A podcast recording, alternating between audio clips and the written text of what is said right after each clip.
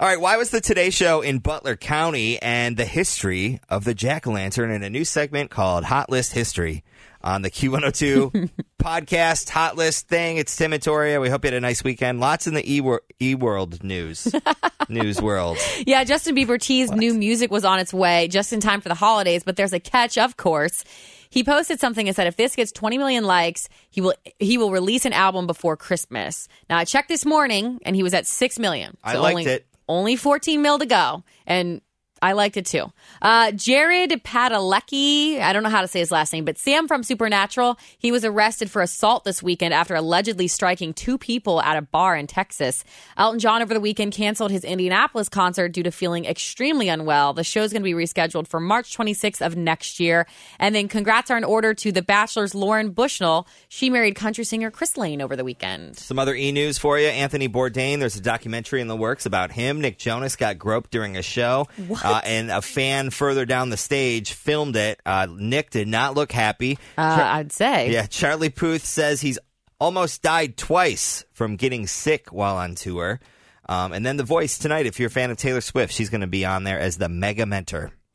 Good for her. There is your e news. Why is the Today Show in Butler County? Well, they're going to be featured on NBC's t- uh, Today Show as part of this Halloween thing they're doing on I- on actually Mm-hmm. Halloween. Uh, they're going to talk about ghosts. So they were at this haunted building. It's this an old, this old mansion, the Butler County Historical Society building, right? So while they were there talking about ghosts, there was something that happened. Yeah. that was freaking eerie. Yeah. Do you believe in ghosts? Absolutely. I do too. I do too. Um, that segment is supposed to air Thursday this week, sometime between 9 and 10. Obviously, it's live TV, so they can move it around a little bit, but that's when they're supposed to be doing that. All right.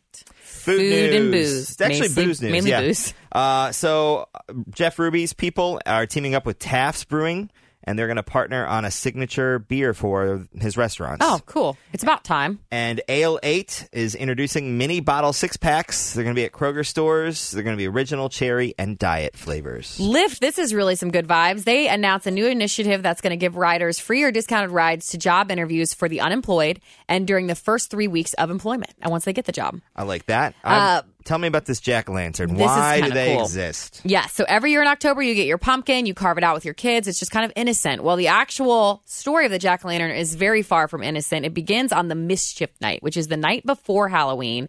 In the 19th century in Ireland, pranksters would get out, they would make um, lamps out of hollowed out vegetables like turnips, beets, to prank their friends. And in these vegetables, they would carve out grotesque faces to represent spirits or goblins, which was warnings of death and used to scare unpopular people.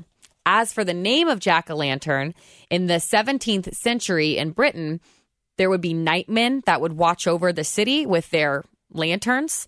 And if they didn't know the name of the nightmen, they would call them Jack. So then it got Jack with lantern, Jack of the lantern, Jack o' lantern. Nice. I didn't. I had heard the turnip thing before, but I had never heard the jack o' lantern. Turnips are, are kind of small. That's that'd be hard small to carve and out. dense, Yeah, not hollow like a pumpkin is. right. Exactly. Uh, sports got a couple things for you here. Thomas More women's basketball off to a great start. They are ranked 21 in the nation. Uh, they won two games at this uh, Skyline Classic Chili thing that was hosted by Cincinnati Christian. They're going to be taking a couple games off and uh, back November 5th. Bengals lost. It was interesting, but they lost from London Monday was Night interesting. Football. Pittsburgh Steelers hosting the Dolphins, and the Cincinnati Reds are expanding their premium seating options at Great American Ballpark, the press area, like where the newspaper guys sit. They're going to move them down the way towards third base, and then that actual press room will become the press club Wow. where you will enjoy first class dining. You will have a, uh, a fully stocked bar, bourbon, beer, wine, spirits. You can keep your own there if you'd like. There'll be private lockers, kind of like a country club Fancy. at the ballpark Yeah. sort of thing. And you have to buy the whole year. Yeah. You By the can't- you can't just buy a ticket for one game to go up there. Like you have to buy the the whole, year. And whole you're like yeah, a member. season tickets or whatever. By the way, uh, my sweatshirt, my new sweatshirt was not lucky for the Bengals. Yeah, it I wasn't. said that every week, and it- Time to get a new sweatshirt. maybe I'll get, bust out some socks next Um, week. A nug for you. This comes to us from Adams County, Highland County, uh, sort of Claremont County involved too a little bit. A giant meth operation. They got these people, 28 of them, 28 men and women charged, including a man known as Cooter and a woman known as MILF. Everyone had code names, evidently, in this specific group. Well, now I know mine and John's Halloween costume this year. Have a great Cooter and MILF. have a have a great day. We'll talk to you later. Thanks for listening to the Hot List podcast.